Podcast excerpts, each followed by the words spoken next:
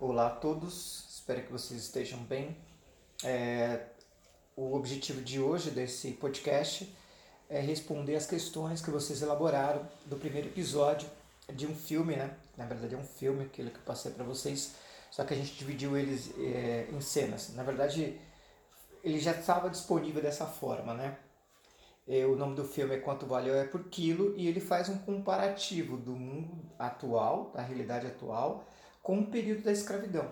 O que eu selecionei para vocês, as cenas, os episódios, são episódios relacionados ao momento que aconteceram, né? É, no período da escravidão. Então, aquele, aquelas cenas são uma representação baseada em fatos reais. Vocês podem reparar que todo final do episódio, que vocês vão ver daqui para frente, sempre tem uma menção é, do lugar que foi extraído aquelas informações. Então vocês podem reparar que tem sempre lá indicando o local que ele foi retirado. Então esse episódio que vocês assistiram, né, do escravo roubado, ele existiu de fato. Tá lá nos autos, né, dos autos do processo, tá? É, eu, então, assim, é, meu objetivo aqui é, é, buscar comparar minimamente o episódio do escravo roubado com o texto que vocês leram no Trilhas, né?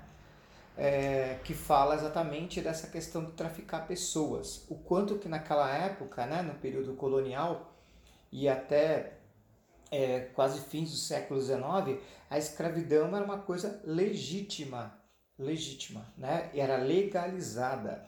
E o próprio autor aqui do texto ele menciona, né, que o fato de traficar pessoas era uma profissão lícita, quer dizer, legal e respeitável. Escutem, respeitável. Então a pessoa assumiu um determinado status por estar fazendo isso, né? Ele era reconhecido é, na coletividade social por essa profissão. Era uma profissão, né? Ou seja, traficar pessoas estava dentro da lei, era um negócio, era rentável, né? Desde que você é, tivesse minimamente uma poupança, né? um, um valor é, para esse processo de negociação. Então, você vai ver aí, e o próprio autor do texto lá do Trilhas, ele menciona isso, né? Quer dizer, se você tem uma poupança, olha, olha só que, que coisa interessante. É, mesmo que você seja um escravo, ou um ex-escravo no caso aqui, né? Um ex-escravo alforriado. E alforria, é um dado importante, né? Esse termo alforria era um documento que o escravo recebia do seu dono, tá? É, dando a ele a, a, sua liberdade. E, o, e vocês vão ver agora no próximo episódio como que isso de fato acontecia, né? É, como é que as pessoas, como é que os escravos é, conseguiam negociar a sua própria liberdade.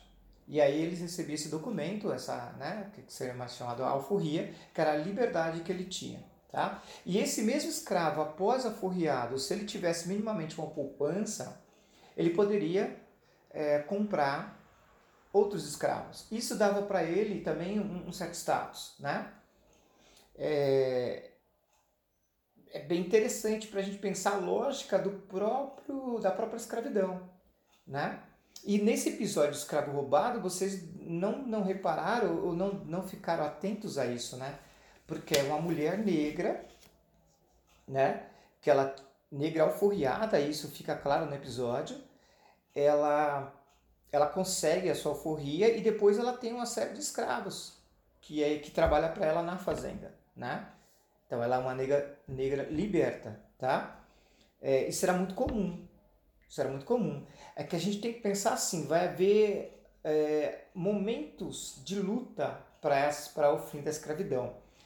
Aí acho que a pergunta que fica para vocês é, pô, como é que pode, professor? Ela é negra, e escraviza outra, outra pessoa negra? Bom, eu, eu, eu, eu gosto assim sempre de pensar é, que essa lógica da escravidão é uma lógica do próprio capitalismo. Tá? Por que, que eu falo isso? Imagina o seguinte, desculpa o comparativo se for pobre, mas só para a gente pensar.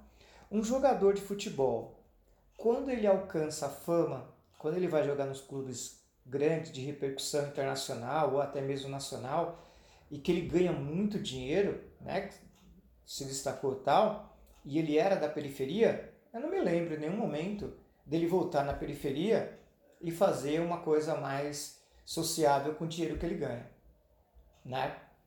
Então ele assume aí uma outra categoria, um outro status, esse jogador, e ele vai tocando a vida dele dentro da lógica do capitalismo, né? É, então, só para a gente comparar que essa coisa de, né, de pensar essas diferenças sociais na medida que a pessoa altera a sua condição minimamente é, financeira, né? É, ou seja, nem todo jogador de futebol tem aí a capacidade né, reflexiva de pontuar a sua condição é, social anterior e o que, que, ele pode fazer com essa condição é, social que ele alcançou, né? No pelo contrário, né? A gente tem casos aí, não vou citar nomes aqui, mas que vai comprar o seu jatinho, né? Que vai fazer o seu ganho pessoal dentro da lógica capitalista, né? Da coisa do ganhar dinheiro, de é, viver uma vida melhor, né? Não com a preocupação social, tá? É, é, eu vou parar por aqui para não ficar muito extenso e logo em seguida eu pretendo responder as questões que vocês elaboraram, tá? Para não ficar muito extenso.